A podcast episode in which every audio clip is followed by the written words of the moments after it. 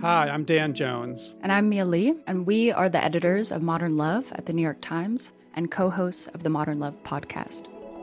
We read love stories for a living. And by love stories, we mean essays written by real people about all forms of human connection. We're talking about everything from first dates to funerals, from sibling rivalries to new love at 85. On our show, we're going to bring those stories to life. We'll hear from the writers and also from the people who are written about. Relationships are the most important things in our lives, and the people that tell us their stories are just so brave, like way braver than I think I am most of the time. Yeah. They're so honest and so vulnerable. And listening to the stories, I feel like you absorb so much wisdom and you get a sense that you're not alone. You can follow Modern Love wherever you get your podcasts, so you'll never miss an episode. We hope you'll join us. New episodes are out every Wednesday. From the New York Times, I'm Michael Barbaro. This is The Daily.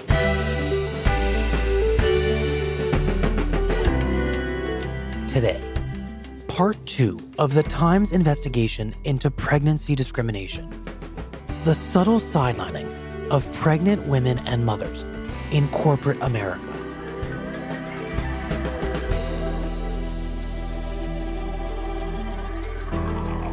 It's Wednesday, June 27th.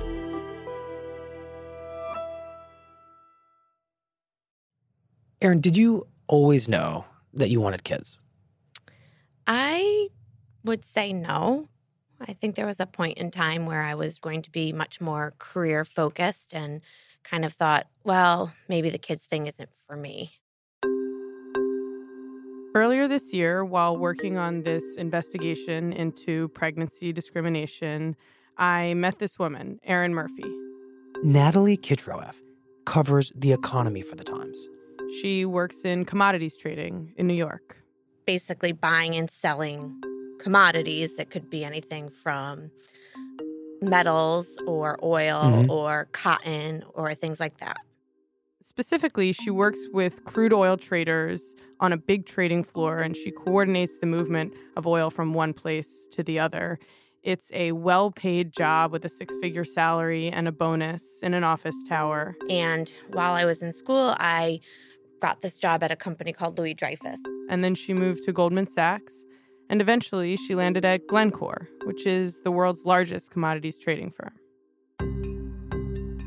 At first, it felt like this is great. I, I can succeed here. I can be great here. And things are going well. She's getting good reviews. Excellent reviews. Mhm. You know, I mean, I was given shares to the company Hmm. because I was As a reward. as a reward. So I was being compensated for what I was being told that I was an excellent employee, I was invaluable, I was helping make my trader successful. Mhm. I never once was told anything to the contrary. Mhm.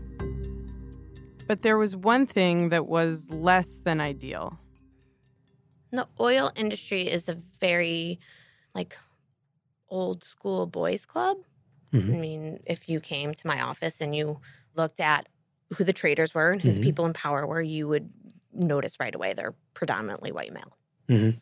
And then there's a lot of, you know, regular banter, you know, I guess locker room talk. So men, they're talking about women. Yes, yes. I think that I realized early on that if I wanted to be liked, if I wanted to move on, if I wanted to be given opportunities, I had to be okay with it. You know, allow it to happen. Hmm. Despite all that, she's settling into this job. And in the meantime, things are changing for her outside of work. She gets married, she starts thinking about having kids, and in 2014, she gets pregnant. And so I was pretty nervous about being pregnant. I was pretty nervous about how that was going to impact my career. So I waited a long time to tell work. I waited until 18 weeks until I told work. And since I had a very friendly relationship with the head trader of my desk, I pulled him aside and I let him know. I said, I'm, I'm having a baby. And I said, I'm 18 weeks long.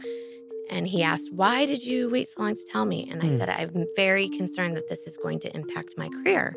And his response was, Well, it won't impact it, but it will definitely plateau it. Plateau it. That's another, it's a fancy way of saying Yes. your career is going to stay where it is now. Yes. I was immediately, I guess, defensive to prove to him that it wasn't going to change me. But in the back of your mind, did you believe him?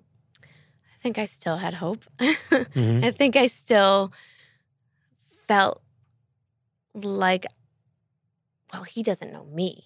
You know, maybe that happened with other women, but I'm going to work even harder. I'm going to put in 10 times the effort than I've already put in Mhm. so that I can prove it different. I can prove them wrong. And maybe, you know, they'll see women can be mothers and have great careers. Hmm. To me, it was very important that I didn't get, I don't know, stereotyped, I Mhm. guess. And what is the stereotype that you're afraid of? I think that it's sort of known that once you're a mother, You just did air quotes. I know. Mother. it, it's a game changer. It's it's just you're you're different. You know, you're not on the same playing field anymore. And I just I I wanted I thought I could be different. You know, I thought that I would find a way to be able to be a mom but to also be a woman who would have an amazing growing career. Natalie, what happens to Erin Murphy after she has her baby? So she has her baby, a boy, and after a few months of maternity leave, she's getting ready to go back to work. And she's arranging everything so that having this kid does not derail her career. She gets childcare starting at 7 a.m. Her husband's on board for pickups and sick days. And at the same time, she gets word that a colleague is about to go out on maternity leave. And she sees this as a chance to prove just how committed she is to her job. I just looked at it as this is great. I'm going to prove to them that having this baby has not changed me. I was Mhm. I wanted to show them that you can still rely on me. Every, nothing's going to change, you know. And then when she went on her maternity leave, I said, "I will cover her. I will do her job. I'll do both jobs. Wow. It's fine." So when you go back, you're working even harder than before. Yes. And was there any recognition that you had done the work essentially of two people? Not particularly, no. Mhm. I saw several times other people, other other men particularly, or you know, younger women without children be given opportunities. You know, whether it's like a move to another desk or a, a move up to a new role. Mm-hmm. It- you know, I, I was seeing this happen all around me, but I was never asked, you know, even though every year I would put in my review that I wanted more leadership. I wanted to grow my career. I mean, it, it was it was in there every single year. It was never brought up to me. And then she decides to have another kid. So in 2016, I got pregnant with my second son. Mhm.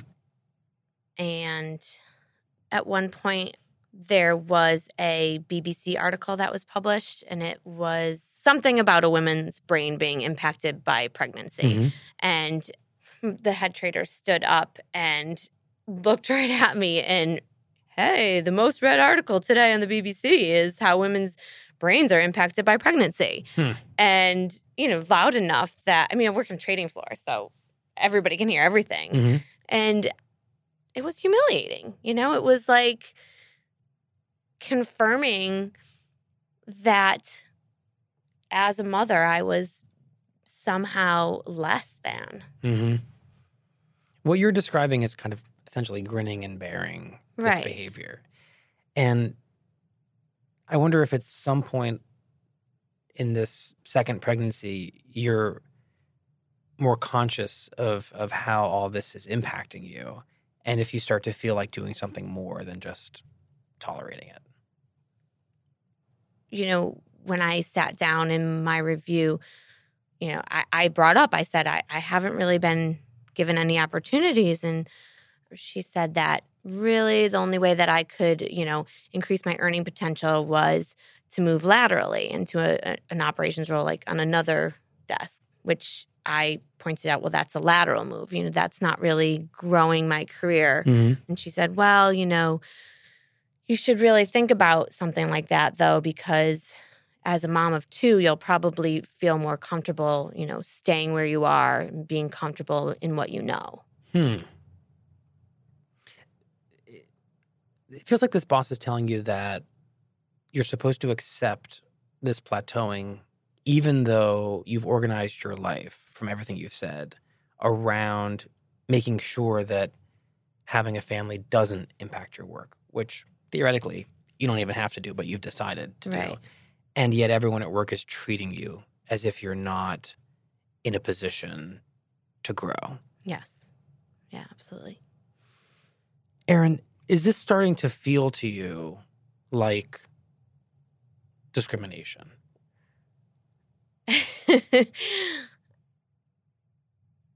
it's always felt like discrimination. Always. I mean, I just think that I wanted so badly to not be one of the people impacted by discrimination. Mm-hmm. You know, like I just, it was so obvious. I mean, if I talk to any of my female friends in the industry, it's like, yeah, duh, you decided to become a mom. I, I wanted so badly to be somebody who could overcome it Mm-hmm. and not be impacted by it. And in your mind, you were not able to defy those odds. No. No. It's just it's just not does not even seem possible. Hmm.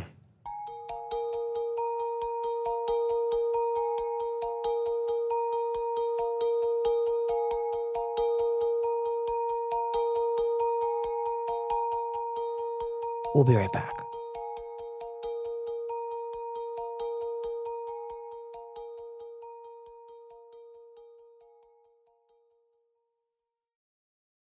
According to the Federal Reserve, the average net worth of white families is nearly 700% higher than black families. Mass Mutual, a proud sponsor of Black History Continued, believes that racial inequality is driven by a disparity of economic opportunity and that we can all help end it. With a growing list of programs that support minority business and fund Black education, Mass Mutual is working to close the gap and help people in all communities secure their futures and protect their loved ones. Learn more at massmutual.com. It sounds like for Erin, this was an accumulation of mostly subtle things, a few not so subtle, but largely subtle things. A boss's comment about pregnant women directed at a large group of people she happens to be in, getting passed over for a set of promotions. All these things could definitely signal that a company was discriminating against her for being pregnant. But potentially, they could just signal a poorly organized company, an insensitive company, and not really represent outright pregnancy discrimination. So, how knowable is it that a situation like this stems from pregnancy discrimination? It is very difficult to know, but what we did for this story was talk to woman after woman, and we talked to women in very different workplaces. We Mhm. talked to a lot of white collar women and blue collar women. And what we found was the same things kept cropping up over and over again. There was a woman who was doing sales for Novartis whose boss suggested that she get an abortion hmm. after she told him that she was pregnant. There was a woman at Merck who was fired three weeks before she gave birth, even though she'd been a star getting excellent performance reviews before she got pregnant. When you see the patterns that we saw appear, you begin to get the sense that pregnancy becomes a problem for a Hmm. lot of employers.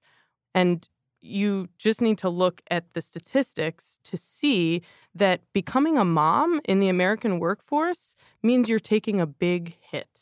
And what do those statistics show? The data shows that women and men, their salaries rise in lockstep with one another until they have their first kid. And then men continue to rise and women decline. Hmm.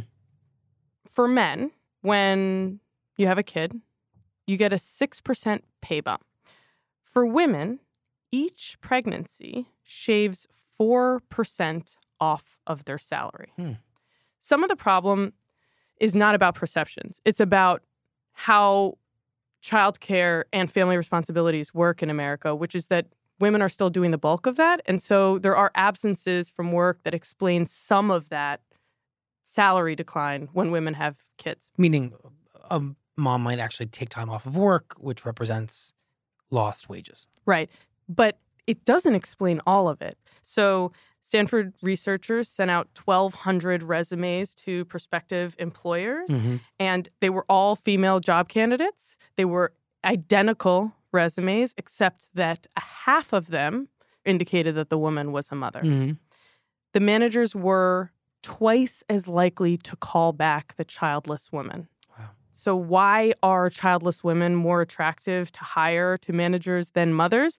It seems, according to, again, decades of research on this, that visibly pregnant women in one study, evaluators rated them as less reliable, less dependent, less competent. So, this is where the perception aligns or intersects with the pay question. Because if someone is perceived as a less able worker, then managers will be less likely to hire them, give them pay raises, hmm. give them promotion opportunities. What the sociologists have found is that when you have this responsibility at home, employers think that that will be the number one priority in your life. And how could you prioritize us, your employer, as much as your kid?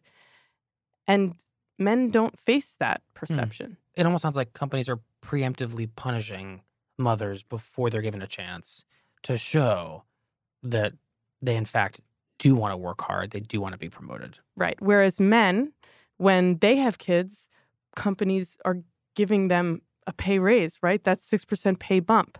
What's that about? The sociologists say that comes from the perception that when men have a kid, they are going to be the breadwinner and they need to be able to care for a family. Hmm. So it's a boost for them. So everything you're describing seems to be based on a set of assumptions that a mother's productivity declines. Is that actually true? Yeah, it's not true. I mean, the research shows that women don't become less productive when they have kids. In fact, it shows that mothers and fathers are more productive workers. Hmm.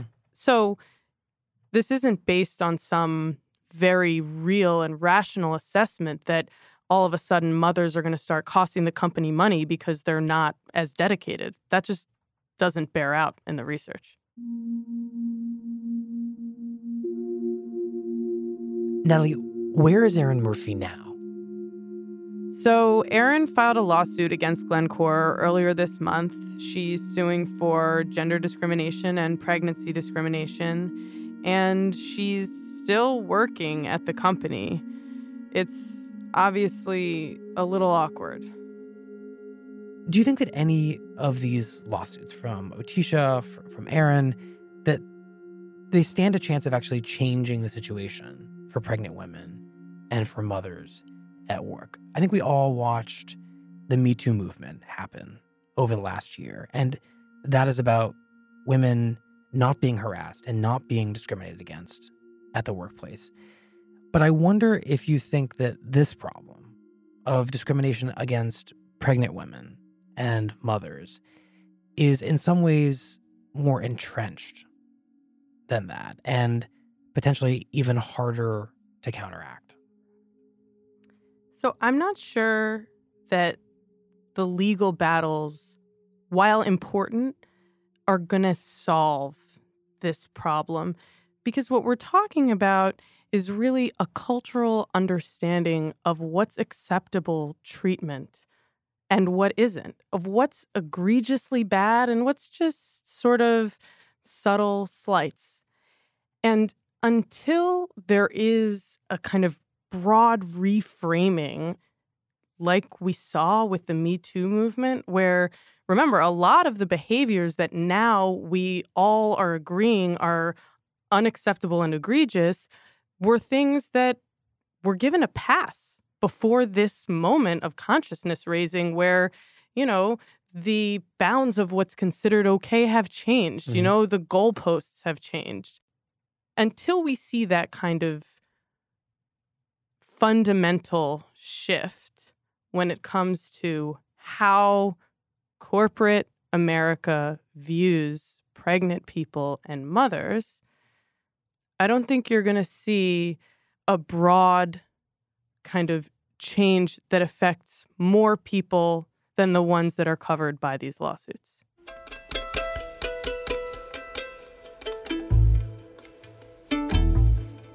Erin, has has this whole experience felt like your employer and in some sense the larger world made you choose? You can either be committed to your career or you can be committed to your family, but but not both.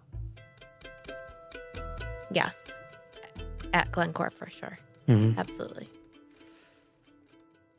I just I came in almost 6 years ago with so much hope and so much so much to offer. And I honestly feel like I've taken a step backwards.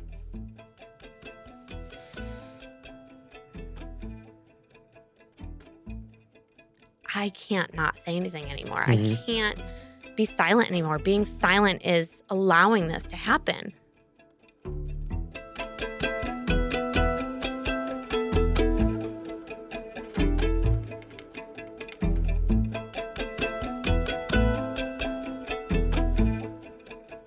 Thank you very much. Thank you.